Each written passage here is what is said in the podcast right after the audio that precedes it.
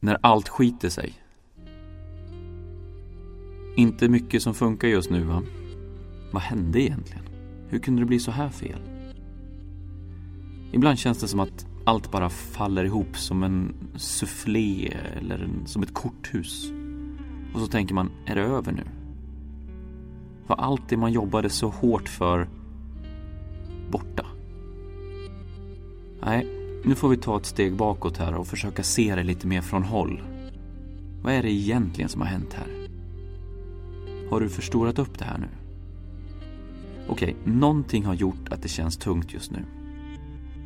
Men nu får du visa lite ledaregenskaper här. Har verkligen allt skitit sig? Det köper jag inte.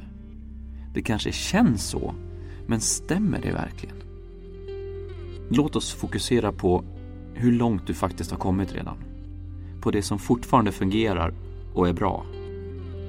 För när det känns som att det bara är att ge upp, allt är skit, så kan jag bara säga att precis så här har många andra känt det så många gånger. Men det är nu det gäller. Nu får du resa dig och till att börja med reparera det som går att laga. Låt andra få fly från det jobbiga, men det är inte du. Nu visar du att du kan ta ansvar i såväl motgång som medgång. Strunta i vems fel saker är. Bara fokusera på lösningar. Hur gör vi det bästa av det här just nu?